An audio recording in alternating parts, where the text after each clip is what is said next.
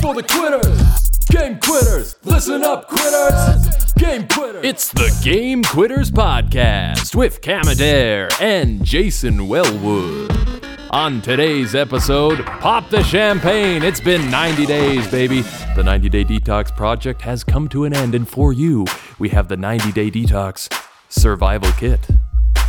And now, your co host, Jason Wellwood.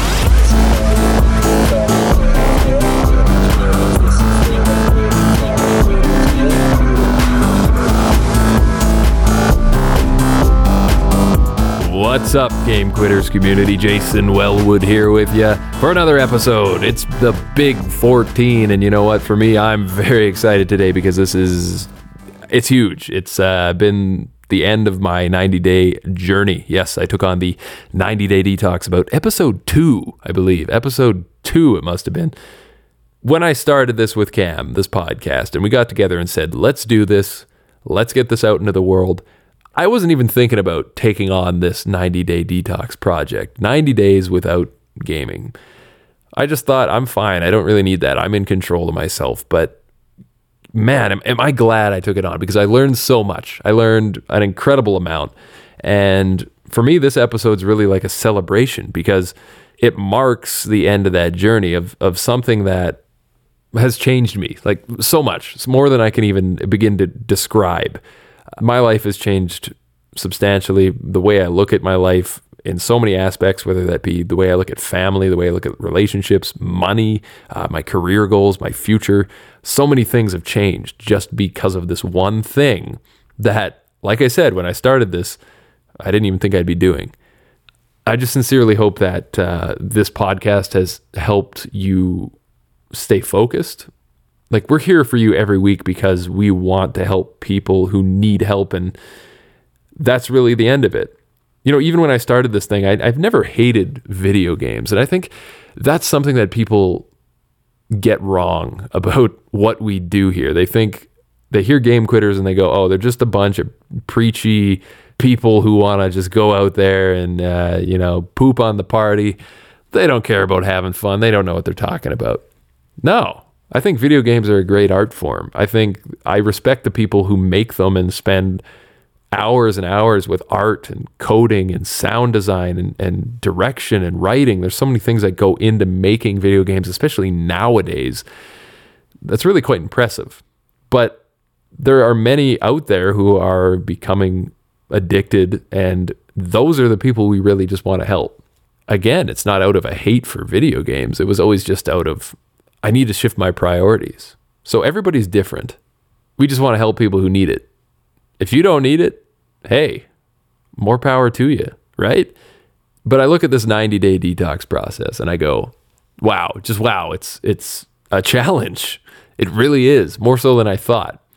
So I celebrate today because I made it to the end, but I didn't want to celebrate alone because I, I wanted to be able to have a bit of a sounding board, someone I could bounce ideas off of and and give you the listener even more value from this episode of the podcast.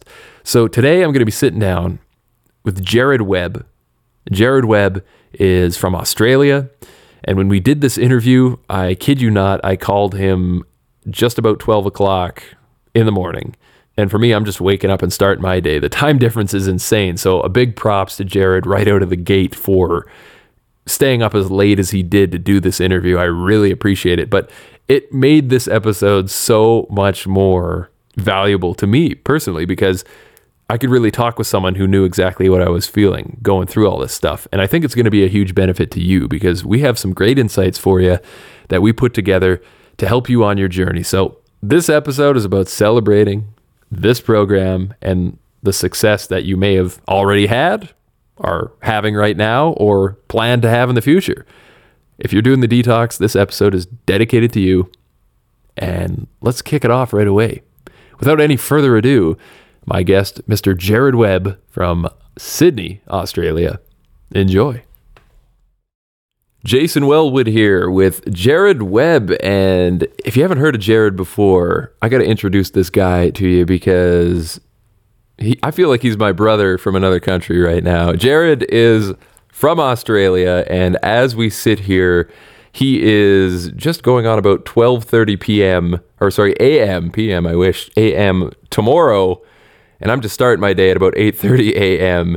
Jared and I have something in common though here today, and that is that we have both completed the 90-day detox. Yes, this is the big episode that we had been talking about since episode two, and I've been anticipating this one. The end of the road, people. We made it, but I couldn't celebrate alone. I, I, felt like we had to bring someone in to share their experience, someone from the community, and it just lined up perfectly that Jared happens to be a hundred days, excuse me, a hundred days through his detox. So a huge uh, huge congratulations to Jared. Now, before I introduce this fine fellow, I do want to say uh, a big thank you to everybody who sent Cam to Tanzania to build the clean water well out there. This is his second trip out there now, and because of your generous donation support and just the ongoing support, not just for this campaign, but just for game quitters in general. Like, you know, if Cam doesn't have that support from this great community, he never would be able to even think about doing stuff like this. So we'll be welcoming Cam back on the next episode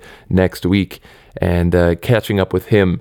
But in the meantime, let's celebrate. It's on. And I'm here with Jared Webb from all the way in Sydney, Australia. Jared, how are you doing this evening? Morning? Uh, g'day. Yeah, no, I'm doing pretty well. It's a bit chilly down here. I think you guys are nice and warm over your side of the world, but uh, yeah, I think it's down to about four degrees Celsius at the moment, so I'm very rugged up. Yeah, it's winter time over there, isn't it? Sure is. Uh, our, our definition of winter time is probably a lot different to yours. Like we don't get any snow, but um, four degrees is still pretty cold for us. Yeah, no, I can imagine. You know, it's been scorching hot here every day. I've been uh, sweating like a madman. The other day, I uh, this last weekend, I went out for a hike uh, with my my wife and my my sister in law, and just uh, we we went to somewhere called Drumheller, Alberta. It's close by. They have this huge dinosaur museum there. It's insane that place, and I haven't been there since I was just a little kid, probably back in the '90s. So to see that place change was really incredible. But the environment out there, it's the strangest thing. You're in Alberta. There's prairies and green everywhere, and then all of a sudden you drive down into this valley, and it's like you're in the desert. It's like you've stepped into another world. It's the most bizarre thing, but it was almost 30 degrees Celsius, and we were out hiking in in the direct sunlight all day. Oh man. People always say Canada's this land of ice and snow, but uh, you come here in the summertime, man. I'll, I'll show you. You'd be sweating your balls off. Uh, is that similar to the dino or the dinosaur park they got down in California? Because didn't they used to have one as well? You know, I'm not too sure. I've never actually been down there. I'd have to ask Cam because uh, I wonder if he's gone. You know, the one here, they've got all these amazing fossils though that they've dug up over the years, and uh, it's just really, really fascinating to go to go there. Uh, a bit busy on the weekend. You know, you got kids running around and stuff, and they just, you know, they get a real kick out of that. Uh, but you know, I always thought of the museum as the place you go to like read about the exhibits. The kids are just trying to climb all the dinosaurs, and you know. they don't care. They don't want to read. Kids don't go to a museum to read. But anyway, I guess we should get on topic here. Jared, a big congratulations to you. You made a hundred days of the detox, and I know you learned a lot. I read your blog post, which is on the Game Quitters website. You can check that out, gamequitters.com. Jared made a fantastic, fantastic post about why he decided to quit gaming, and he left some of his insights there and things he experienced through the process, things he learned. I encourage you to read that. But today, what we're going to do is break down the top 10 things that you need to know going into a detox. And this is personal from Jared and I both, who have kind of, you know, put our heads together to, uh, excuse me. Oh, that's the morning uh, acid reflux. There we go. I need to get some bacon in me, I think. Oh, man. Shout out to bacon we uh, put down the top 10 insights from the 90 day detox, things we've learned, things that uh, we went through, and we've kind of boiled it down just for you. So if you're thinking of doing this, you haven't started yet, maybe you're in the middle of it, maybe you just want to compare to what you've learned, this is a great list that'll give you the strength you need to get through the 90 days and the tips you need. Think of them as lifelines, things you can lean on and take action with to make your 90 day detox a successful one and Jared, before we get to that, I want to learn more about you and your story. For those who haven't heard it yet, tell me a bit about how you got started, how you ran into Cam, and, and what inspired you to kind of you know, uh, take on this challenge and see it through to the end? Um, look, I think most, like most other people on the forums, I came across Cam uh, a few years ago because he's been around doing it since I think about 2009-ish. Um, but I didn't really pay much attention to it until uh, earlier this year, uh, where uh, I found that I was getting frustrated uh, a lot when I wanted to play games or I wanted to have my own time, um, whereas my family wanted me to spend time with them. So my, my son and my wife um, would quite rightly so get annoyed with me as well. And um, just think one day, I think I can almost remember the exact moment where I decided I had to do something about it was when I'd been given some time off work uh, to progress my studies. And uh, my family had gone out for the day to give me some peace and quiet. And uh, instead of capitalizing on that, I ended up just pretty much playing games all day and having nothing to show for essentially what everyone had done for me in that day. So that was what kicked me off. At that day, I, I um. That sounds so familiar, you know, Jared. I, have done that same thing. You're not alone there. I, I definitely have been in that exact situation. And it's hard when you let those people down, isn't it? Is, and it really made me feel quite rubbish and um, that I wasn't really, you know, returning the, the favour or the or, uh, the generosity these people were having. So I felt uh, pretty bad with myself, and I felt a bit down, and I, I got a bit depressed about it. Um, and then I, I can't remember if I headed over to YouTube or the website first, and um, just started uh, reading um, basically Cam's story and a few of the videos and just realized, you know, this is definitely something I've got to get on board and this is going to be the lifeline or the, you know, the catalyst or the rung to help me get out of it and get back on track. And, uh, yeah, I just went from there. Um, I had a big, uh, a bit of a relapse over Easter um, and learned a lot over Easter um, and a few of my points I did learn mainly over Easter, but um, that's, I guess, when I realized that, you know, giving up gaming is not just one or the main element. It was actually a, a bit part of the bigger picture of you know trying to improve and trying to change myself for not just me but for my family and, and you know ultimately to try and get through my studies as well. So um, yeah, and it's been great. I've got nothing to complain about. I've enjoyed every step. So it seems like you really have come a long way, and I can relate to your story as I said because you you spoke early on about trying to study and then you would have an opportunity to oh i really have to catch up i really have to focus but that pull that that urge to just oh well maybe i'll just play for a half hour then i'll start I'll, i promise i'll start after a half hour but it never really works that way yeah, and next thing I've you know, it's 6 p.m. And, and then everyone's coming home. Yeah, and then you have to kind of scramble and make it look like you were really, you know, busting your ass and breaking a sweat working hard, but really you've done nothing. You're staring at a blank page. And I think that's one of the things for me, too, that always it always hurt me the most because I couldn't communicate that to anyone because I was ashamed and embarrassed that you know they would find out but it was always there I was the only one who knew that I'm really wasting a lot of time and I'm lying to people and I'm, you know, using this as an escape from things that matter, not just to me, but to those around me because I'm accountable to them, right? And yeah, it's not a good way to, to live, you know. We've talked over and over that, uh, we've talked over and over that for some, you know, games aren't even a bad thing necessarily. And you have to be able to identify and recognize those situations where, wow, I really am taking advantage of this to my own detriment. You know, it's not, this is not a good thing anymore.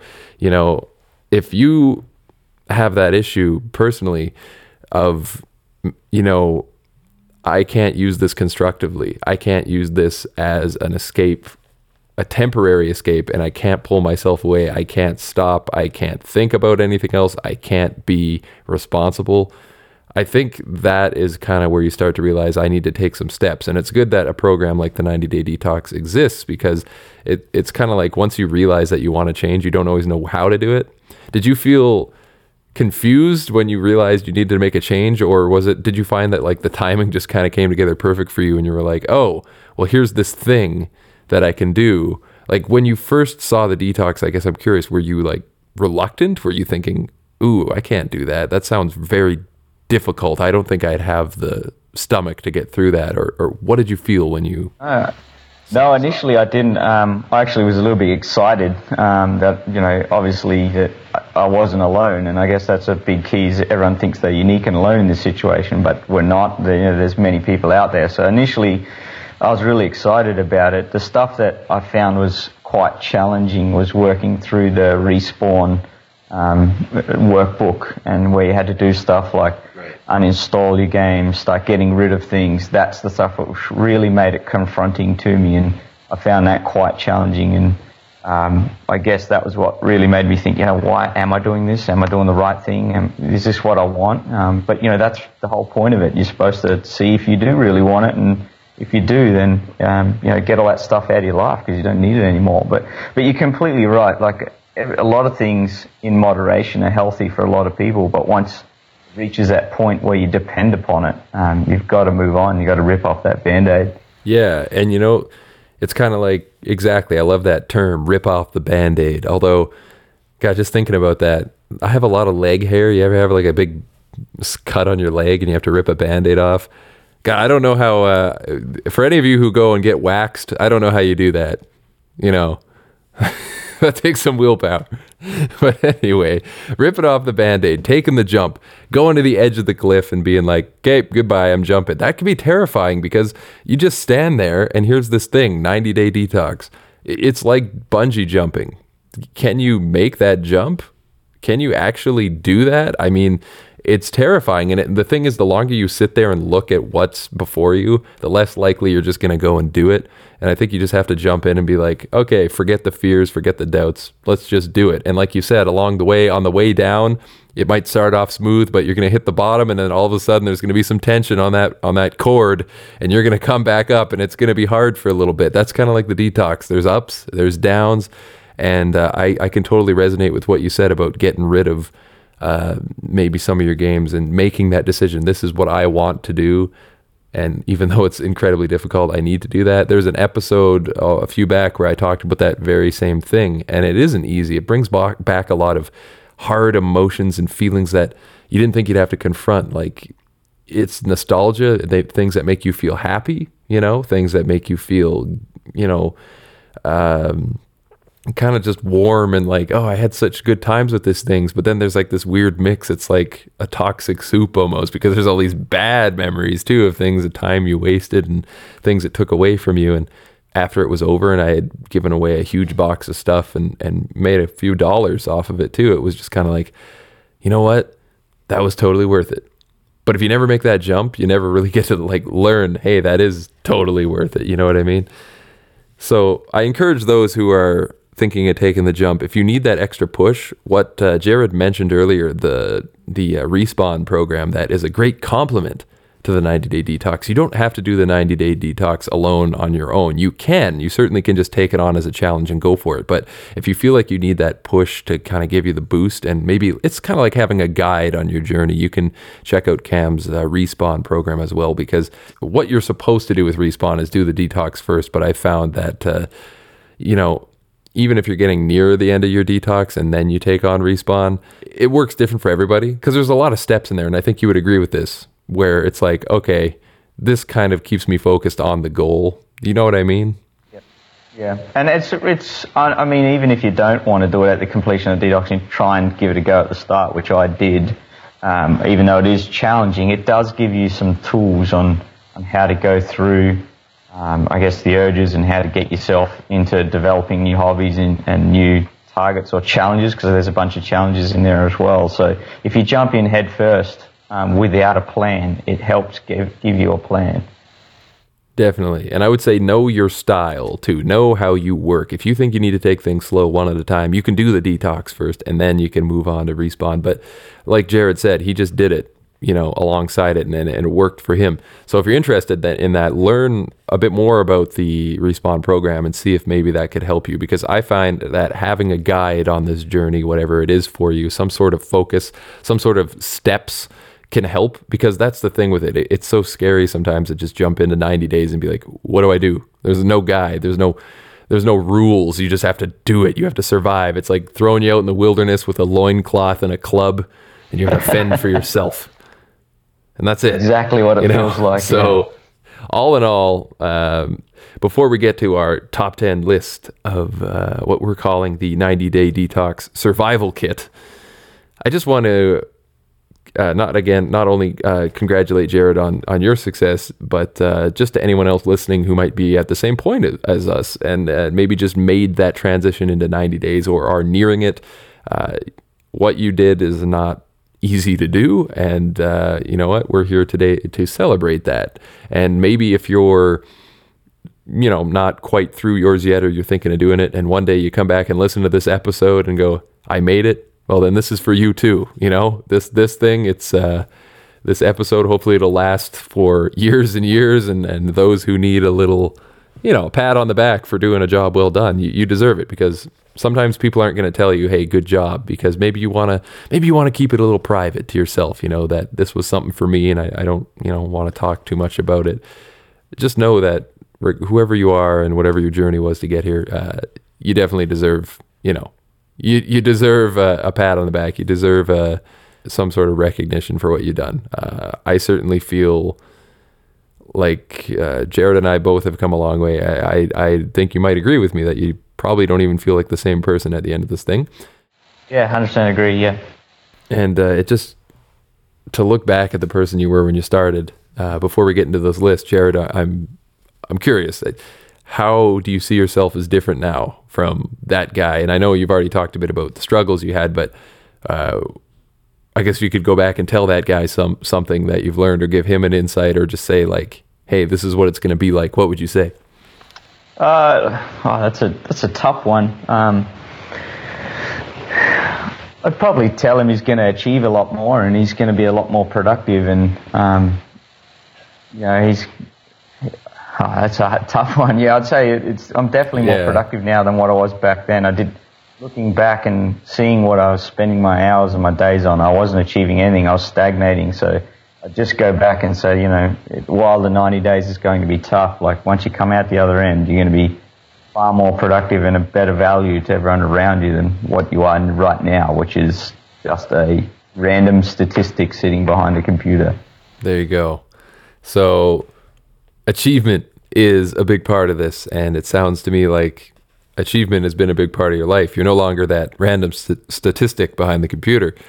Yeah, it's got to it's got to be nice knowing that I'm getting somewhere now, and I think that's at the, at the end of the day. That's why so many of us do this. We just want to be getting somewhere, making some sort of progress, instead of spending another hour uh, let's see here. We've got a great list, and I think we should just launch right into it because, I mean, this has come from, like I said, a, a, combined total of 180 days of detox experience between the two of us. So there's been a lot of there's been a lot of hard times. There's been a lot of ups. There's been a lot of downs. It's a roller coaster ride, and I know that it was not easy to pick 10 things. But what we tried to do here for you today is pick the things that we felt were the most valuable. But of course, we do encourage you as well to share your list. And if you want to do that with us, you're welcome to on the Game Quitters forum, gamequitters.com.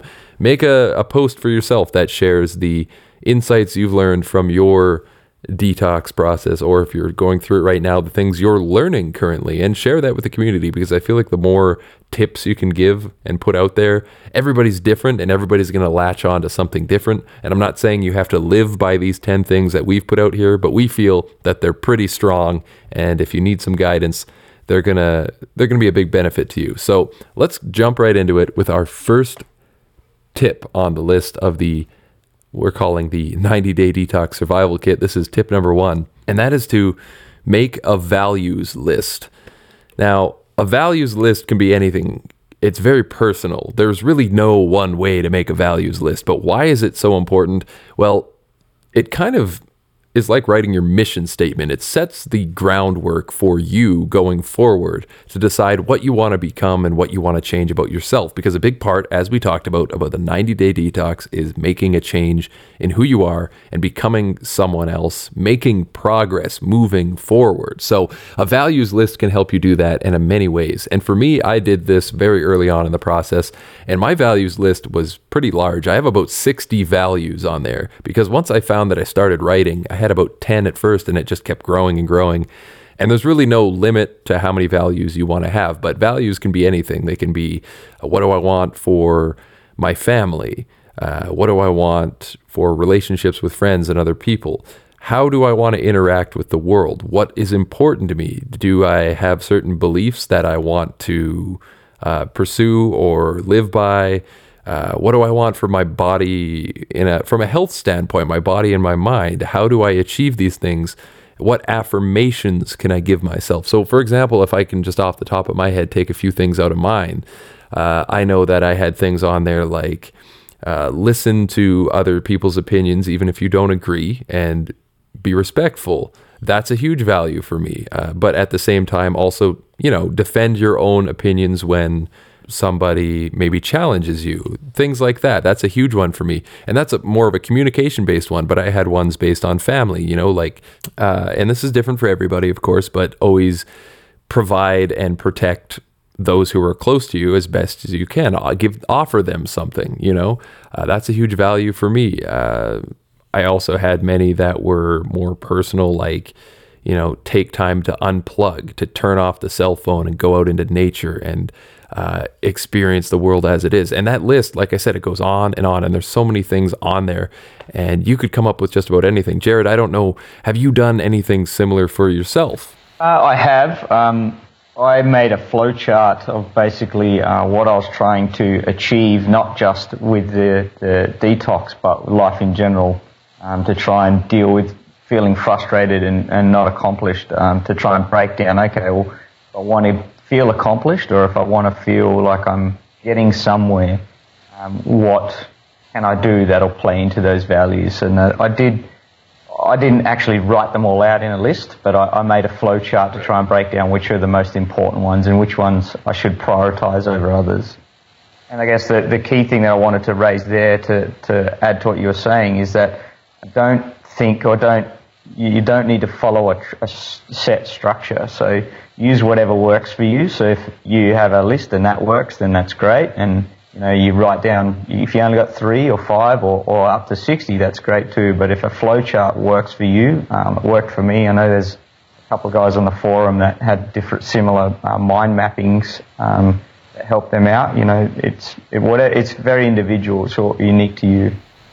Yeah, and I would definitely agree with that. I think that having that flowchart mentality is good because it works for the way that you like to think and everybody thinks differently and expresses themselves differently and and that's really just a from an operational standpoint how do you work? Like you could even take a bunch of post-it notes and draw you know stickman drawings of your values if you want. There's really no rules on how you do this. It's really up to you. And like i said for me a big list worked because i like to write and i find that the way I structured my values was one sentence per value. It wasn't just a word, it was like something that described. And that works great for me, but it's not going to work for everybody. So you have to find something that helps you define what you stand by, what you live for in your own life, and then just make it. And I find that by reflecting on that, I do mine every morning. I pull it up and I just read through it before I start my day because every time I do that, it's it sticks in your head just a little bit more. And one thing I found is that when you're going through your list or looking at your values, it might at first feel like they're not sticking, but just keep doing it. You could be read you could read them over every day for 2-3 weeks and it might still feel like these aren't sticking, but I promise you if you keep doing it, your brain picks up very well on this stuff and eventually you will start finding yourself going in a situation where you go, "Oh, hey, this lines up with a value I wrote down." I, it'll just kind of come to you and uh, the more you recognize those things that you want to do, the more likely likely you are to take that positive action and do those things. Um, and I found that for myself. And like I said, whatever works for you, make a list, make a flowchart, draw, uh, just def- define it in some way, whatever way works for you, and uh, use it to your advantage. So, what do you stand for? Uh, what are the things that are important to you in all aspects of life? There are no boundaries, no rules, no limits. Just make a list of anything that comes to mind and when you write this list, I'll leave you with this on this point. Sit down with it and don't force it. If you feel like you're writing when you're stressed or rushed, that's not a good time to make your values list. Make sure you have time, maybe early in the morning, late at night when you're alone, it's quiet, and you can just sit there and, and let them come to you. Don't force them, but if something comes and you know, oh, hey, that's something I that totally excites me or resonates with me, write it down And uh, make that list, reflect on it, keep it as your companion. And I promise you, just by having that focus of what you stand for, um, it's going to help you remember why you're trying to change what you're trying to work towards and what you want out of your life. So that's number one, make a values list. But number two on the list, we have one straight from Jared. And I really like this one because it ties in in so many ways, and that is to change your environment. So changing your environment can mean a number of things. And I, I feel it'd be best to let Jared take this one and, and, explain how he sees it. So tell me about changing your environment. Uh, yeah, so this is um, this one I learnt very early on with trying to deal with my urges, but you're right, it can take the form of um, either physical or mental. Um, but uh, for me, for example, when if I was at my computer in my office and I was starting to get that feeling of, oh, you know, no one's around, no one will know, I'll just get a few couple of minutes in, um, I just totally got my remove myself from the situation. So I'd just get away from my computer, go do something else, get away from the desk, um, go outside, or if I'm trying to take notes for study, then you know maybe I listen to a podcast on it or write on paper rather than trying to sit in front of the computer. Um, what I ultimately ended up doing was getting a whole new computer because I found that the old one was giving me too many memories, but that's probably a bit too extreme. Um, but uh, another way to do it is, you know, even just sitting on the couch, you could, if you still need to be on the computer or want to stay on it, and you can control that, just move away from the office and um, go and sit on the couch or sit in sit outside on a balcony or in a hammock or something like that. Um, another way that I did it um, was going back to the, the mental piece was um, I would call someone. I, so I, if I was struggling with it personally, I go, okay, I need to change my mental state about this. I, if I found that I couldn't stop thinking about uh, games or I couldn't get focused, then I'd just try and call someone or talk to someone um, completely different to uh, just reset my mind and get into the.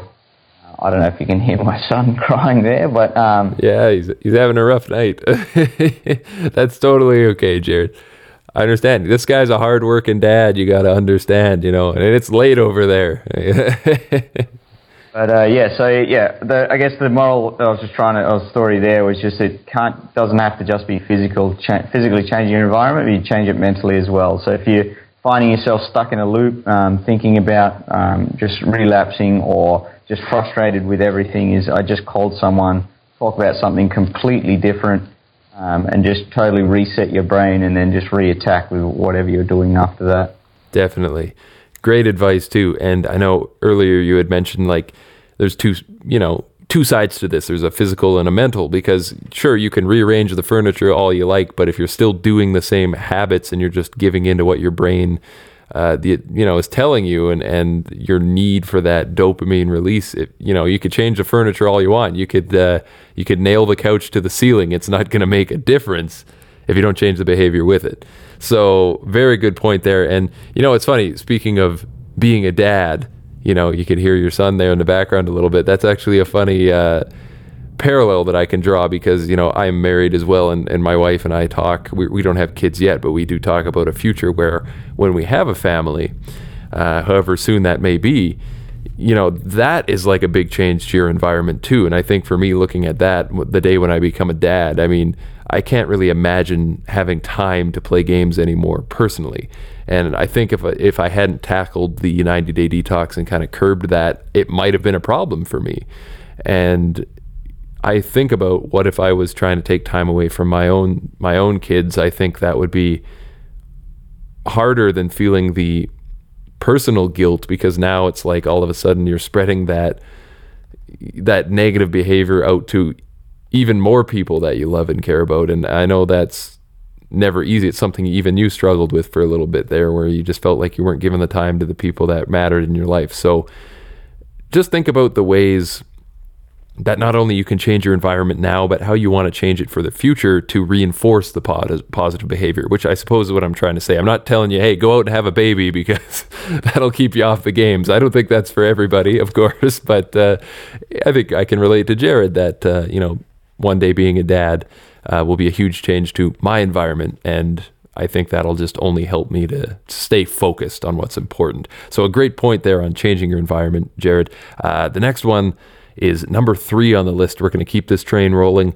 It is to go public. Yes, go public with your commitment.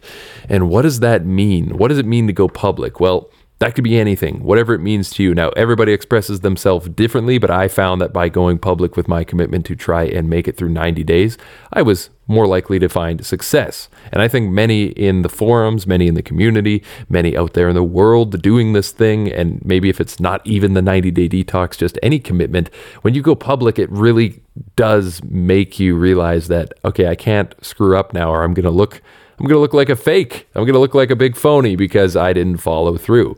And by, you know, starting a podcast and saying, hey, I'm the new co host and I'm going to do 90 days of not gaming, yeah, that, that's kind of a pretty big thing to just, you know, go out and run my mouth to the whole world. If I don't follow up on that, not only is there going to be a lot of personal disappointment, but people around the world aren't going to take me seriously when I'm on this show. And for me, that's enough to make me go, yep, I got to see this through to the end. Now, you might be thinking, well, how do we know he even finished the 90 day detox? How do we know this guy's not playing Super Mario Bros. every day and just not talking about it? Well, the truth is, I don't think me or any reasonable human being could do such a thing. For me to come on the show once a week and commit to talking to you and trying to share my story, and my experience, if I had to do this every day and know that I was lying to thousands of people out there in the world, I don't know how I could live with myself personally.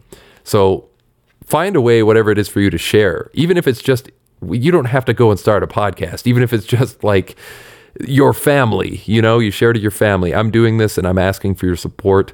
Please hold me accountable. That can be more than enough to jumpstart you and get you to the end of this thing. If you want to go on Facebook and post publicly about it, if you want to, you know, if you have a Steam account, if you want to go on there and hey, just you know, stare the lion right in the face and go to your Steam friends and say, I'm done gaming and uh, I'm not going to be on here anymore. And if you see me on here, I encourage you to to troll me a little bit because I'm done with games. And then, you know, delete that account, delete the things like we talked about, change your environment up and move on. But whatever it is to you that means I'm going public, whatever you have to do, just do it.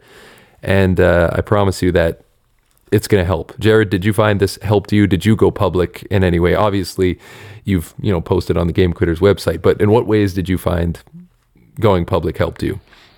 Uh, look, I, I, found it. Yeah, you're right.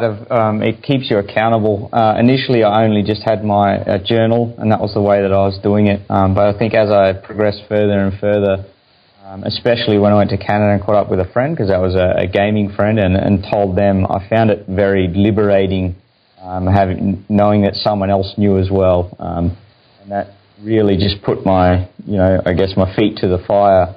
Um, and I understand what you're saying about you know you do, you'll feel fake if you're not doing the right thing. I, when I had my relapse over Easter, I didn't want to tell anyone, and I thought I could just keep it under wraps. But um, when I went to write that first journal entry on the following Monday, I just couldn't do it. I couldn't bring myself to do it, and um, I just found that yeah, I just having it, putting it out there and being honest with um, yourself and everyone around you that you're told about it um, really helped. And generally, people have been in the same situation, and they'll give you the tools to get through it as well.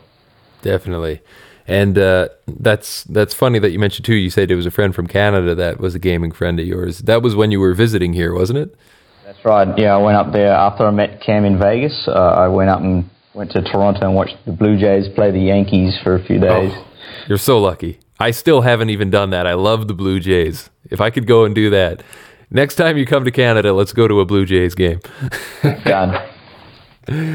oh man, that sounds fantastic. But I, I hear the struggle you must have had because it's a gaming friend, right? Did you find that, and this might be a little bit of a side note here, but did you find that when you came to Canada with a gaming friend, that that kind of maybe detracted from your experience? Because I know one thing we've talked about on the show before where it's like, I'm traveling to another country, a place I've never seen, but I've got gaming on the mind, and I might even go and hang out with this person, and we might just game while we're in this other country.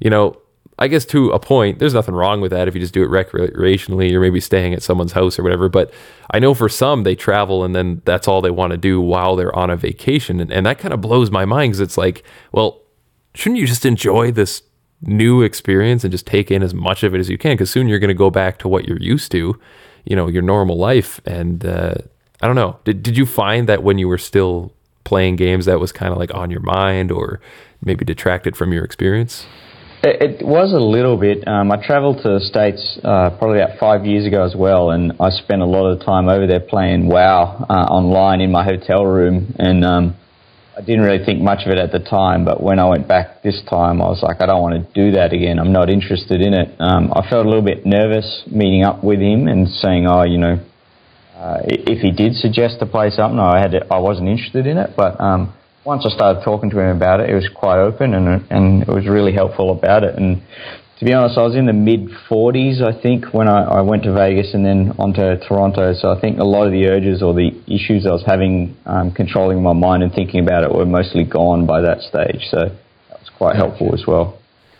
Yeah, that's that's just something that I guess has always been something that well, even that like you could tie that into uh, again a great point that you made about changing your environment too it's like even though you might try to escape it physically if that mental side isn't changing with it you could go anywhere in the world and if you're still if you're still you know addicted or, or still just stuck in that cycle uh, it's going to come with you you know it packs a bag too it gets on the plane you know it takes the window seat. And the little armrest in between the two seats, which is always frustrating.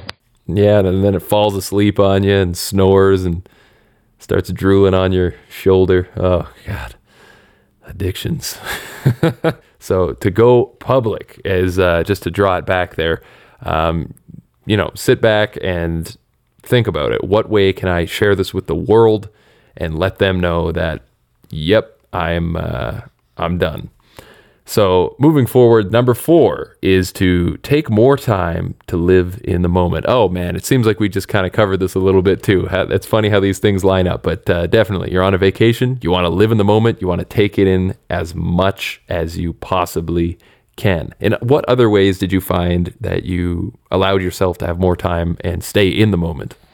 Uh, I forced myself to get off my phone. Basically, that was the first step. I, the first step I had was um, trying to force myself to not think about games or think about the next time I'd played. But the second one was really get off my phone um, and put it away. And um, you know, we we tend to check the news or we tend to just surf the web or check Twitter or whatever. I found that um, if I just really remove that aspect and only allocate myself a, some you know set time and day, like an hour in the morning or an hour at night. Um, to be able to do that. Um, I found I really was more attentive to what was going on around me and just enjoying it a lot more um, rather than trying to escape into what was the news today or what was it yesterday. Just forget that. It's not important. What's going on right now?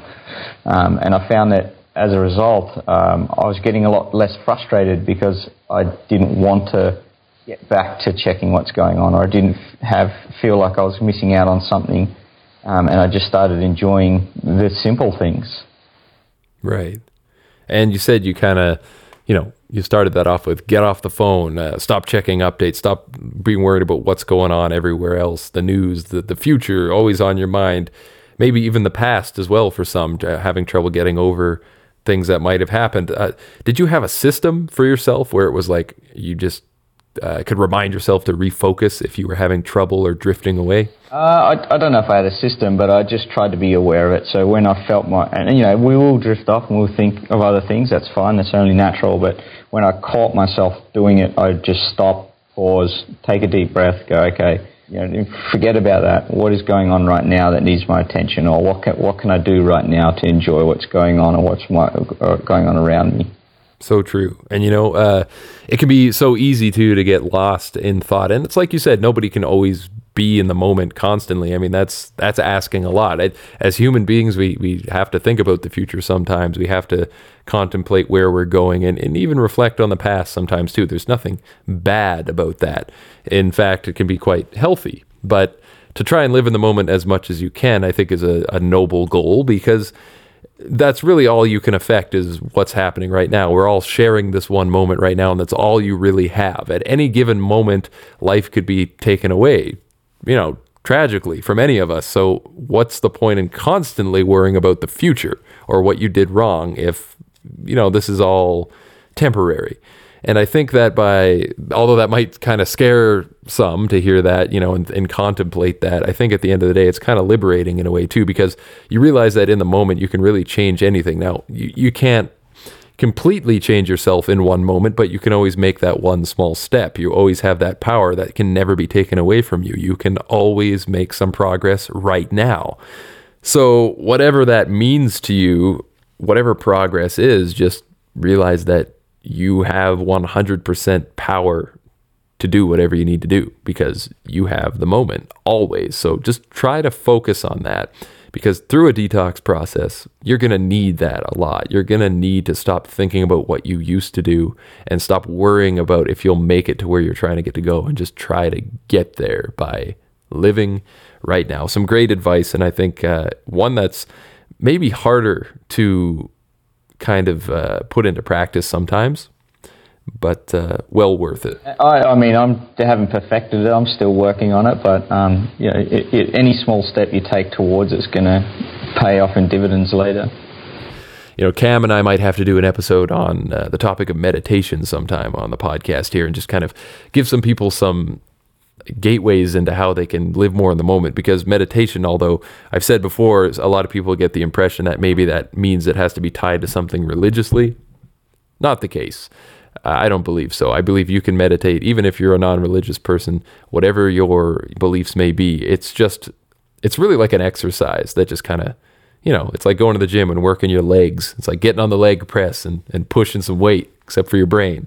So, uh, moving forward from living in the moment, let's go to number five. We have, well, living life more deliberately. Living life more deliberately. What does that actually mean? Can you share with me, Jared, what you meant by living life more deliberately? Sure. Um, this is a bit of a merge of some points um, from both Cam that he gave me and also from listening listening a lot to the Minimalist podcast.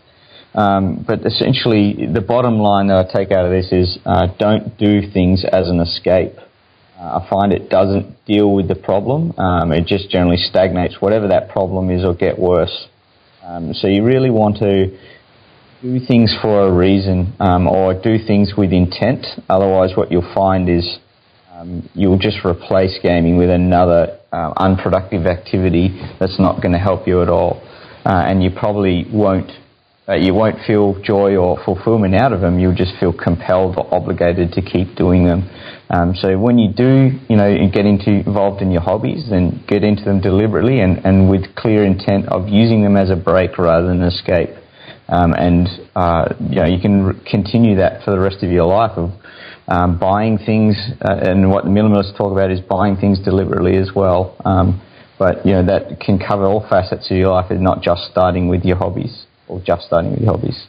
Definitely great point. And minimalism is something that's starting to kind of take the world by storm for a lot of people. Now, not everybody, of course. I think there's still a very uh, especially in North America here, I notice it a lot too. That uh, consumerism and, and spending and acquiring things is kind of a, an addiction in itself for some. But I've noticed a lot more people, like you said, looking at that minimalism in, in both ways too. Not like you said, not just buying things, but also just trying to, uh, you know, uh, limit the amount of things that the amount on your plate, right? Because you can only do so much, and you can put all these expectations on yourself to get through a 90 day detox but if you put too many expectations, if you put too many things uh, on top of that, I mean, you have to think of this like the 90 day detox is a huge project in its own. If on top of that you're going, well, okay, I want to do that, but I also want to learn to juggle and ride a unicycle, and I want to learn to walk the tightrope, and I want to buy a speedboat, and I want to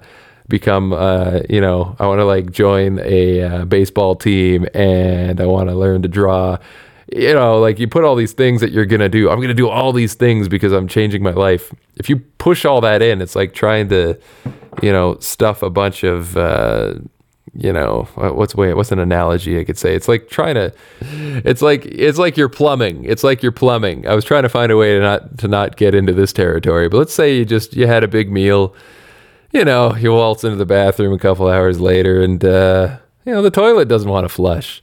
Well, you're trying to put too much into that little pipe. Poor thing can't handle the load.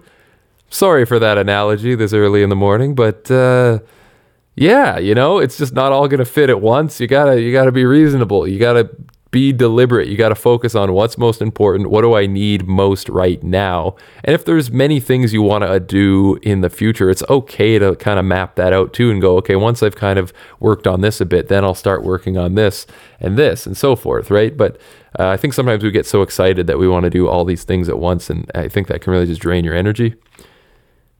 Um, so, a great way to look at living deliberately um, from both sides of the fence, and I think that can mean a lot of different things for for anybody, right?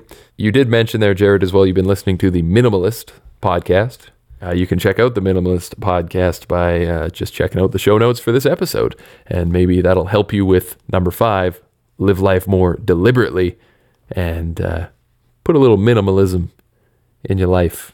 You know, mix it in and uh, give it a shot. That might help you out. Let's keep moving though. Number six is to love, work, and find purpose. And what I mean by that is that those are three things and I'm kind of I'm throwing in multiple points into one here because I feel these things all tie together. So love, work and purpose. These are think of them as uh, you know, they're they're like lifelines. You're out in the ocean, you're swimming in this 90-day detox and someone throws you a life preserver. Love, work, and purpose are those three that you can grab onto and just keep yourself afloat when things are tough, when you're getting tired. Now, love can be many things. That doesn't have to mean a relationship with another person. It can mean that, but it can also mean love for your kids. If you're a father or a mother, it can mean it could just mean love for, you know, mutual love for friends or people in your life that bring value to you. It's kind of like trying to generate relationships that are positive and that are going to keep you going in the hardest times. But I feel those things are the same for work and purpose in your life. Now, with work, it's good to have work, something that keeps you humble, that makes you realize that things don't come easy in life and that no one's going to hand you anything. Um, whether that be your job that you go to, uh, whether you volunteer uh, to help other people out that need it, uh, maybe you you're a student and you're in school and you work hard in your studies. Having that thing that makes you realize that progress happens gradually and with small steps can be really a great way to focus on what's most important. Because I think sometimes when we game, we get so much instant gratification and things come a little easier than they do in the real world, and we forget what it's like to work for something. So that one could be a little tough to implement because I know if you're not used to having to work hard for things, and again, that's totally okay because gaming kind of conditions you against that sometimes. But whatever it might mean for you, just try to have a little more work in your life to to uh, not only keep you occupied, but keep you focused. And the last one in here love, work, and purpose. You also need to find that thing that makes you passionate, the thing that, you know, just fuels you and makes you feel great about life because, you know, having other people is great.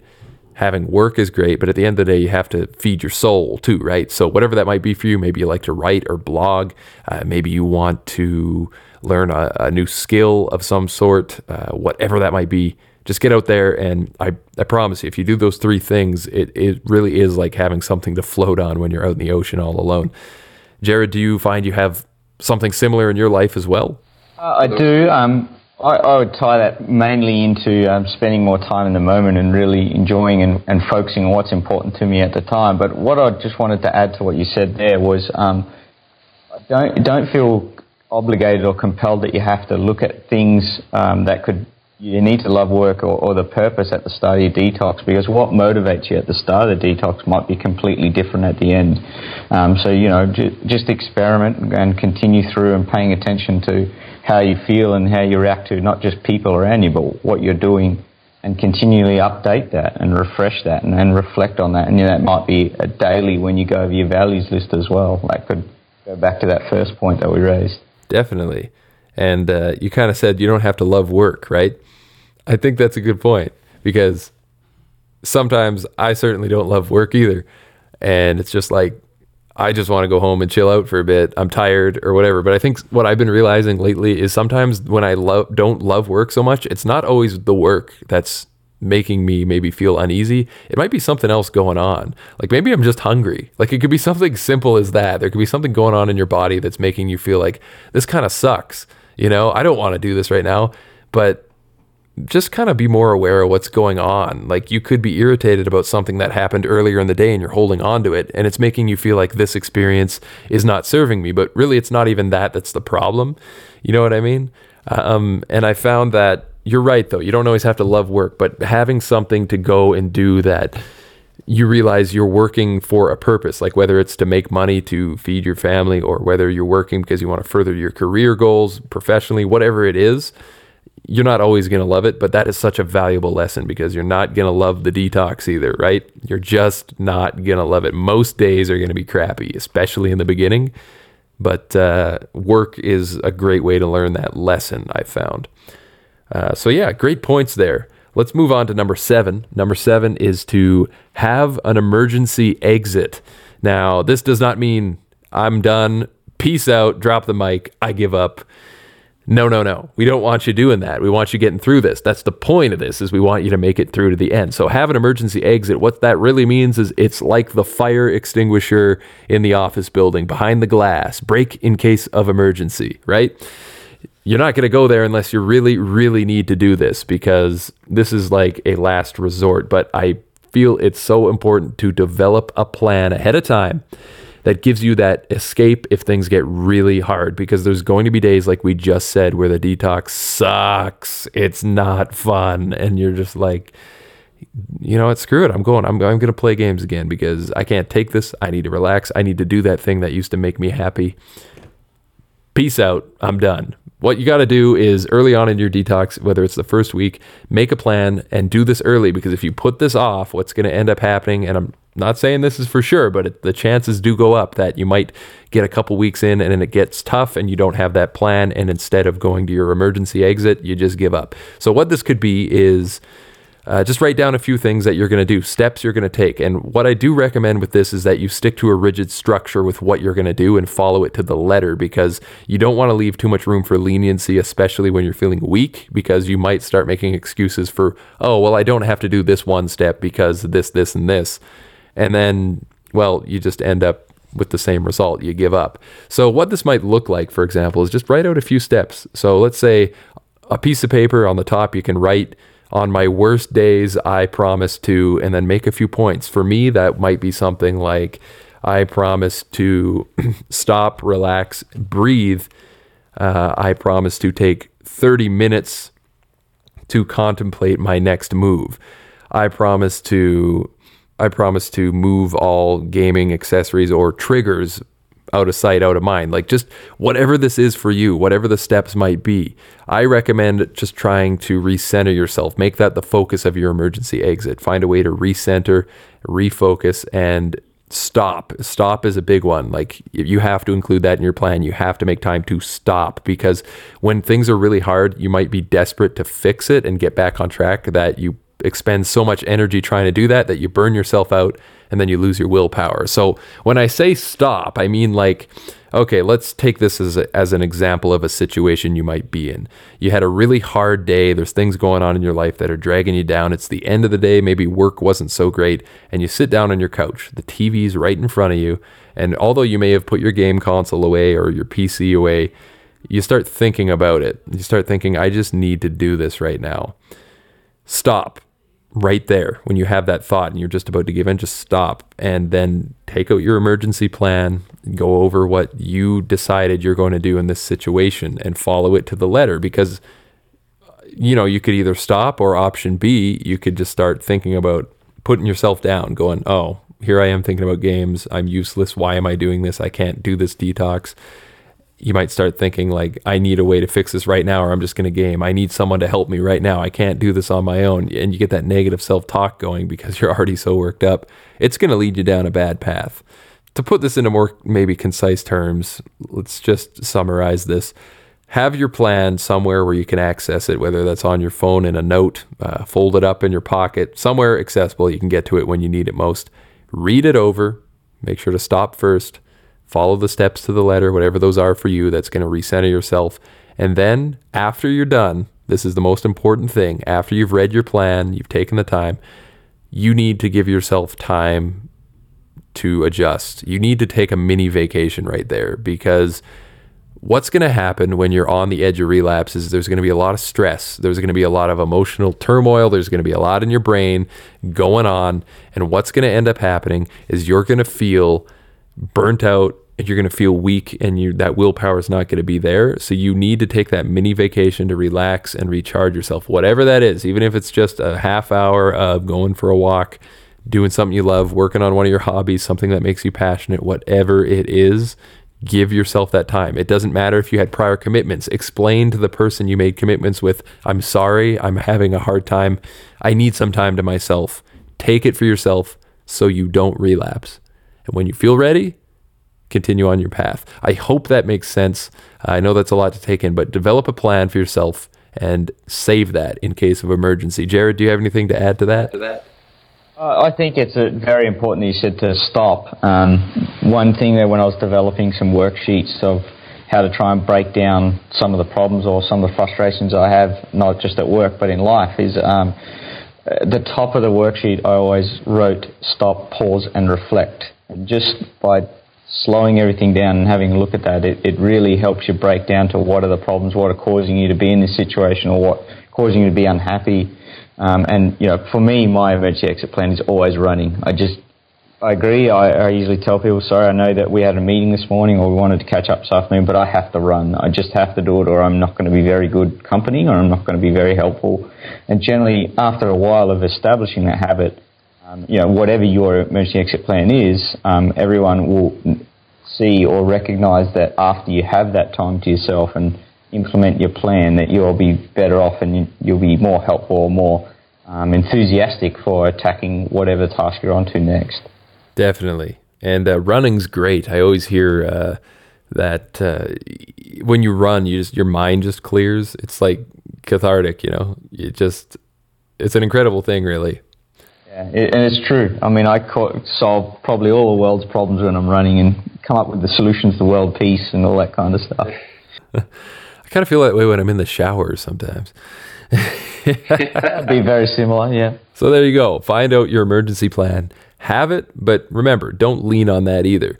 The emergency plan you want to use in case of emergency. So hopefully it's not something you're going to every week, uh, multiple times a week. But I mean, everybody's experience is different. Just know that you have that lifeline there if you need it, but uh, make sure you have it. And like I said, draft it up early on so you have it when you need it most. Let's move on to number eight. We're just about through the list here. This is one that Jared came up with, and I really, really like a lot. Uh, it's to save time for reflection. And we talked about this earlier. We alluded to uh, living in the moment and how living in the moment is important but sometimes you need to think about the past or the future, and those aren't necessarily bad things either if they're measured and done to your benefit. So, how can reflection, looking back into the past, help us on this 90 day detox? Uh, yep. So, um, the easiest way that I did this, and I can relate to this, is just writing your journal. Um, so, what it does, or reflecting, is it forces you to sit down and uh, go over essentially not just what you've achieved or what you've managed to um, deal with in the previous day, but also what might be causing you issues or what might be causing you to feel frustrated or um, uh, angry or perplexed or whatever you're feeling, and then also identifies what the big issues are for you to go forward. Um, what I found is um, by writing it out, it generally writing it out and then going back and reading it, found I, I found a lot of the solutions myself. I kind of worked out what I have achieved or what I need to do myself before reaching out to anyone else. So before you hit that that post button, um, I found I'd pretty much solved a lot of my own problems. Um, with those ones that I, I wasn't able to, to, solve, and when they did go up, uh, I found that other people had solutions that they were in similar situations that could help as well. Um, and that's getting that bird's eye view of, of where you're at and um, where you're trying to go to. And I can so agree with that when you said you go back and read what you wrote. That really does help your brain to, you know, store that information, whatever it might be for you. And, and I find that is the number one way, at least in my opinion, to reflect, you know, because you do have to do that. You have to look at how far you've come, especially on something like this. You could get two months in, and like it happened to me, to two months in, I look back and went, wow, where is the time gone? And if you're not like documenting that in some way, for me, it's this podcast has been a great way to do that. But if you're not documenting it in some way, when you look back, you might not realize how much you've actually grown, which you deserve to look back and recognize that. There's nothing wrong, and it's not a self centered thing to do because you're taking on something that's very difficult to complete. And by looking back, it's it's totally okay to look back and go, I've done well here, you know, and maybe I could have improved here, but I've also done well in these things. And congratulate yourself for that. Because that'll just give you that boost you need to keep going. And that's very important. So reflection time is huge. And however you do that, that's up to you. It could be writing, could be just uh, speaking with a friend once a week about your progress, could be uh, going on social media and posting updates, or maybe you're a photographer and you like to take pictures of things that uh, can represent that progress in you. Whatever it is, find a way to do it and just look back every now and then on those things you've documented and, and just reflect and remember. Uh, and like I said, be honest with yourself. It's okay to look at what you've done wrong and want to improve, but it's also okay to look at what you've done right. Nothing wrong with that at all. So, number nine on our list is to note your weaknesses. Note your weaknesses. Now, I came up with this one because this is something that I kind of came about unexpectedly when I took this on. You know, it can be hard to do to note your weaknesses. We just talked about this, you know, reflection time. Look back at what you could have improved on. Sometimes you note your weaknesses in the moment as well, not always by looking back. I've noticed in myself that, for example, even I'll, I'll be completely honest, just this last week when I said I went to that dinosaur museum, there was something there that kind of triggered memories of gaming in me. And it's strange because they, they can come up at the weirdest times. And I'm sure you've experienced this as well. Like something will just remind you, and it might seem unrelated, but then you can't stop thinking about it. And even though I've literally just completed this thing, I still have those thoughts, you know? And what I can do in that moment is ask myself, is that a weakness? Am I weak right now? Or am I just maybe having a thought? You got to ask yourself in the moment is this a weakness or is this a sign of progress? And I want this to go both ways because when I had those thoughts at the dinosaur museum, for example, I was reading on some old fossil that they had found. It was like one of the most complete dinosaur fossils they apparently have ever found. Um, and it was actually dug up in Fort McMurray, north of where I live. Um, and I was reading like this text about it, and it kind of reminded me of those video games where you do exploration, you know, and then you get to learn like the history of the world, and they'll give you a little like you know paragraph on this thing or whatever it is that you've just discovered, right? For like a good 10 minutes after that, I was thinking about, you know what? I wouldn't mind uh, playing an exploration game or something like that. You know, it just, it was on my mind. And I realized though, at first I was going, this is a weakness. I'm still weak because I'm still thinking about video games when I'm supposed to be just enjoying my life and I don't want to be focusing on that. But then I started to think about it differently. After about 10 minutes, I realized maybe this is actually a good thing because the way I dealt with it was what really mattered. I didn't just let it fester and sit and get bigger and bigger until I couldn't handle it anymore and then got home and decided, well, I'm going to game now because I didn't deal with it. Instead, I analyzed what that thought meant and why I had it. And I realized the trigger is just there because it's learned behavior. It's not me that's bringing that up. And, if this happens to you, it's not you necessarily either. It's just your old habits coming back. Something triggered something in you.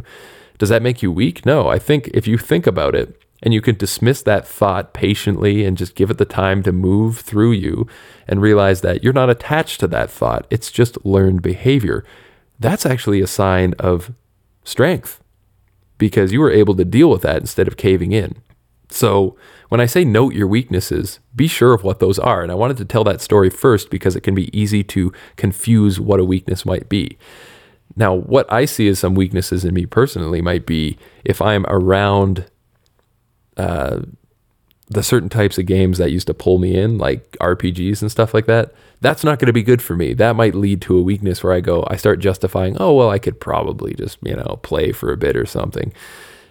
That's going to be a weakness because I'm allowing myself to give into that thought that I had, that trigger. You see what I'm saying? Maybe a weakness for you might be something else. It might not be susceptibility to want to play when you're in the same uh, vicinity of games, but a weakness might be something like I don't do well with um, going into the electronics section, even something as simple as that at a, at a store and seeing the games there because that makes me want to play again. Well, if you note that as a weakness, what you can do to help build up your strength is just take note of that. Go, okay, well, when I go to Walmart and go shopping or whatever, I'm just going to avoid that section because right now I'm detoxing, right? And eventually you might find by noting those weaknesses, turning them into strengths, those things aren't going to bother you anymore. Eventually you'll be able to go into that electronic section and be like, "Yeah, whatever. I don't even I don't care about this stuff anymore." So, note your weaknesses, learn how to turn them into strengths, turn them around just be honest with yourself about what makes you weak, what makes you want to go back and take up your habit again. Hopefully that makes sense. I try to explain it as best as I can, but uh, yeah, just being self-aware. Um, and I, I see knowing your weaknesses or your triggers as uh, like a reactive, uh, sorry, a proactive um, trait versus reflecting is uh, reactive, and they can work hand in hand. Um, and he, I think you hit the nail on the head with what you covered off on coming up with solutions and adapt to, or making adapt how to overcome them or how to deal with them or to turn them into strengths. And you know, for me, for example, a big one for me is music. Um, like I always used to listen to a lot of music when I was playing games, um, whether that be chip tunes or like heavier type music. So when I hear them now, I feel the urges and I think, oh, you know, maybe I can just duck away and have a quick game, or it won't matter if I just let myself dwell or enjoy this moment. Um, so I just really I just have noticed that and I jump on it as quickly as I can. Definitely. And like you said, music, there might be certain songs or something that remind you of when you used a game too. And I know that can be a, weakness as well. But again, it's like you just said, you can turn that stuff into strengths too if you're, you know, diligent in that. Like, for example, there's certain theme music that I might hear from video games that make me go, oh man, I remember like sitting there for hours and playing like Halo or, or something. And you hear that Halo theme song with all the, the monks, you know, and you just go, oh, well, like, yeah, that would be fun to go do that. You know, there was a point where I was studying and I would put on video game music to help me study. And then I realized the more I did that, the more I wanted to game and it became a problem. So just because you might be like, well, I genuinely like that music, you know, and I just want to enjoy like the creation that someone made without gaming. That doesn't mean you'll never be able to listen to that song again. You know what I mean? Like you could turn that into a, a point in your life where that doesn't trigger something in you, but you have to do the work to get there. And that just means knowing your weaknesses, knowing that, okay, maybe now it's week one of the detox. I'm probably not going to put on the Halo soundtrack at this point because that's going to trigger something in me, right? Yeah, agreed. So, you got to put the work in to get there. Note your weaknesses and be honest and just be patient and try your best to gradually turn them into strengths. That leaves us with one more. Number 10 and I feel it ties nicely with number nine, is to learn from your failures because sometimes a weakness may lead you to failure. And failure is not the end. And I think this is fitting for the last point because failure is just another chance to start again. It does not mean that you fail and you'll never have the same opportunity you had the first time around. I think something that many of us have learned from the 90 day detox is that even if you have to restart from day one because you gamed, it just means you go in stronger the second time because you know what it's like to lose your progress. Jared, you you came up with this final point, and I feel like it's probably very personal for you. You probably have some stories to tell around it. So I'd like to hear how has this, you know, taught you something? How have you learned from your your failures? Yeah, this one uh, was quite a big one for me um, because I think the the main learning point or the um, one of the contributing uh, factors that I got uh, for what I got out of the 90 day detox was my relapse over Easter. Um, I found that um, before that, before the relapse, I, I kind of didn't implement a lot of the tools. Um, I didn't really have a clear direction of where I wanted to go or my end state from it all. Um, and I think once I, I sat down um, and that number reset from, I think I was up to 22 days down to, to zero, um, it really made me think about what, what am I trying to achieve at this? Why am I doing this? Um, do I really want to do this? Um, and it helped me not only identify the triggers that caused me to relapse or my weaknesses that I ultimately succumbed to, but I came up with a quite a clear plan of how to combat them. And I found that afterwards I had a very sharp focus. Um, and um, I found that uh, I'd rather than I, I basically took away from it that it's not going to be something that solves itself overnight. It's going to take effort, and um, I may never be free of it, and some people may never be free of it, and always be thinking about it.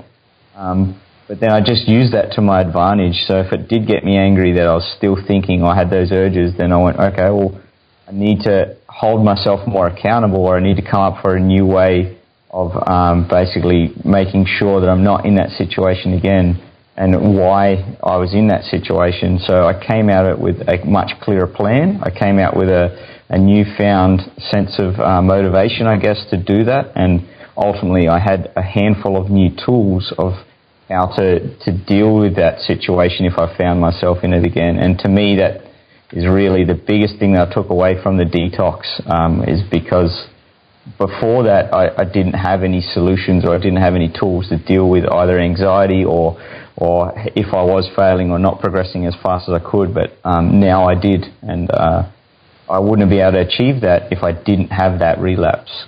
So yeah, you definitely learn something or as much from failures as you do from success as well. Wow.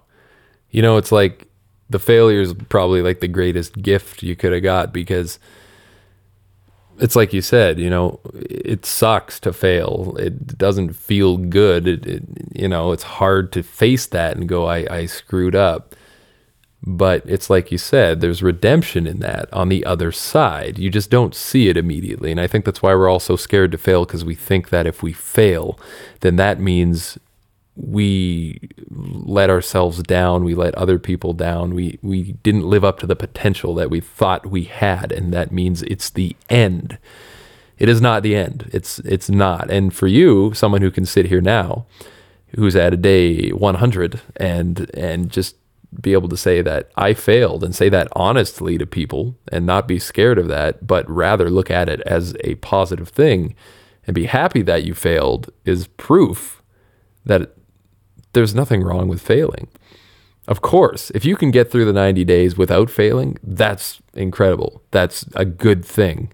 But if you fail, just know that you're really just going to have a leg up on those who maybe didn't go through the failure. In a way, it'll take you longer to finish, but just like Jared here, you're going to come out even stronger because you know you never want to do that again. You never want to go through that again. You don't want to fail again. So it really is the greatest motivator. It's kind of like thinking of, you know, people pay hundreds of dollars sometimes to have life coaches come and talk to them and give them advice and help them through the tough times. But failure is, is free, you know, and that can sometimes be the best life coach of all. And I think uh, there's a few people that say that like fail stands for uh, first attempt in learning. Um, so it's quite a common con- uh, concept to, that fail is a good thing. Definitely is. So that is our top 10 list or survival kit for the 90 day detox. I'm just going to recap them for you right here, right now to see what we went over today. And I encourage you to, you know, start putting some of these into practice if you're doing the detox, you're thinking about it, or just in your own life. I mean, you can apply a lot of these things to your own life. It doesn't have to be the 90 day detox.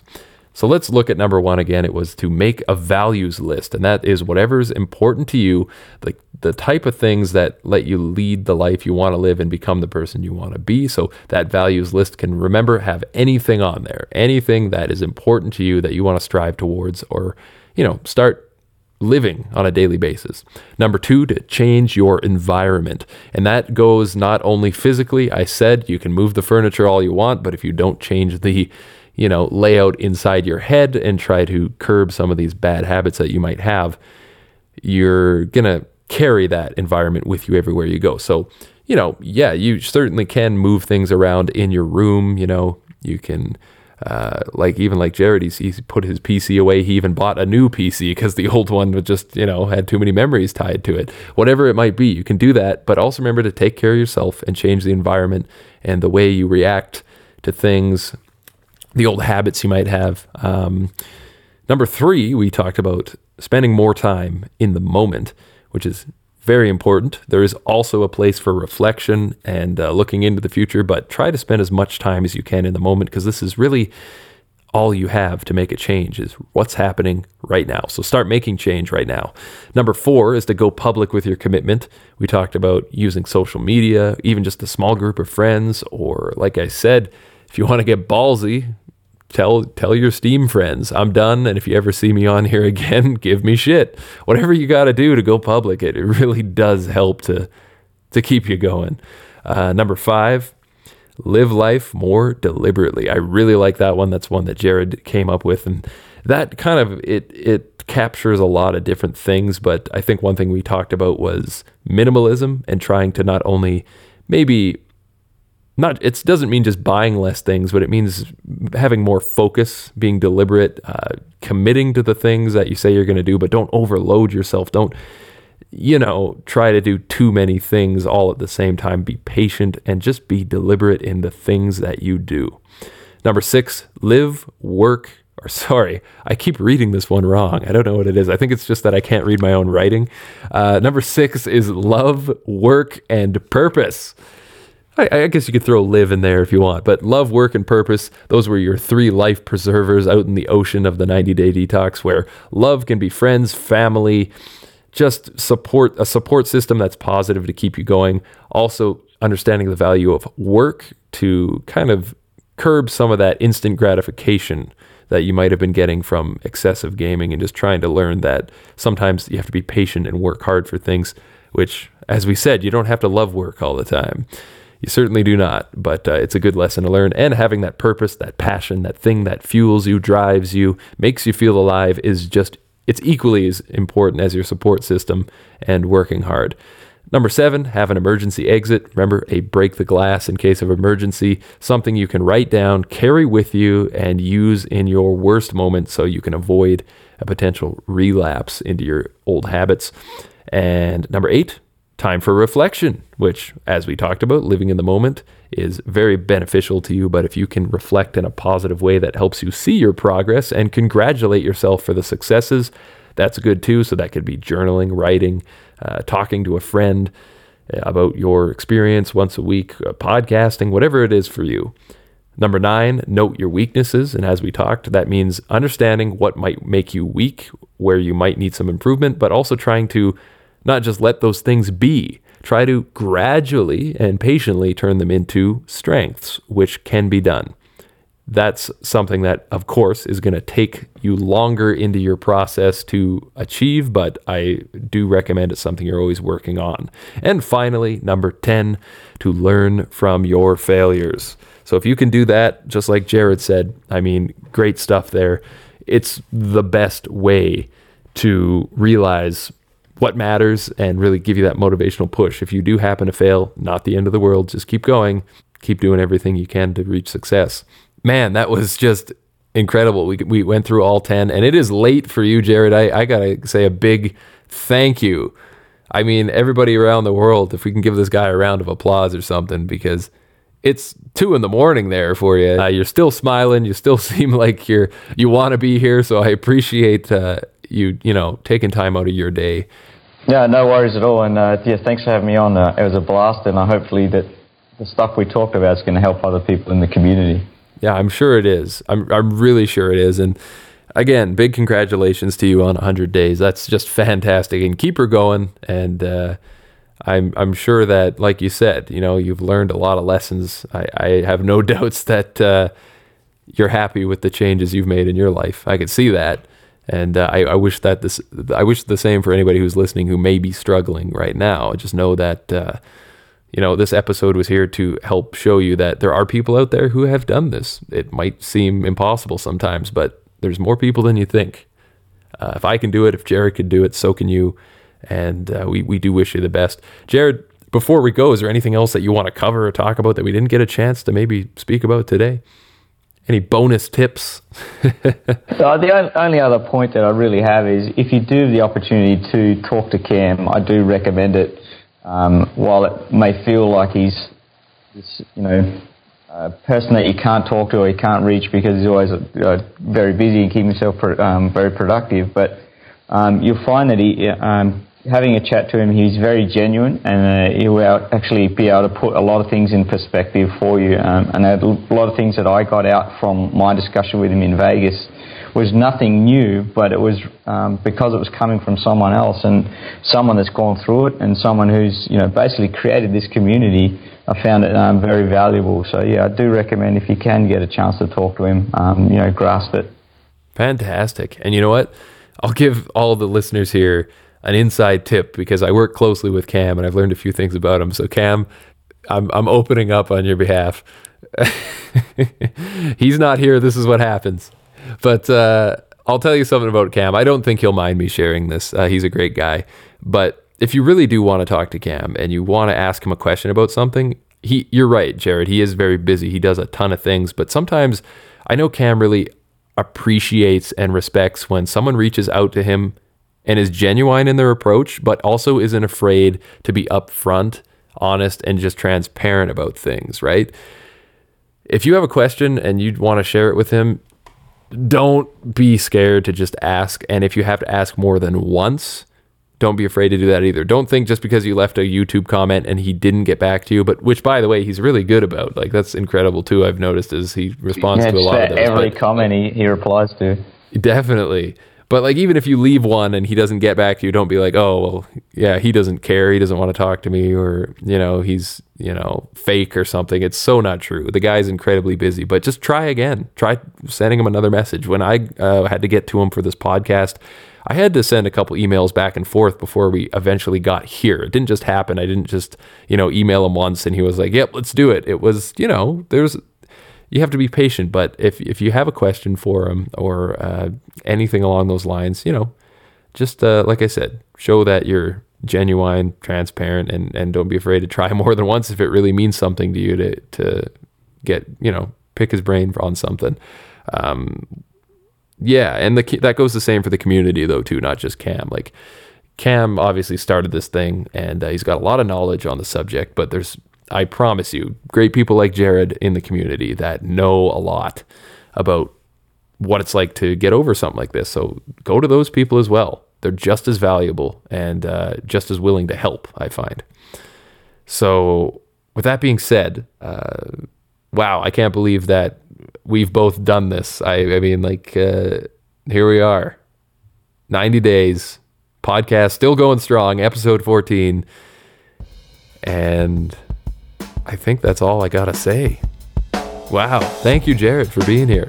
Sincerely, appreciate it. Thank you. Thanks for having me on.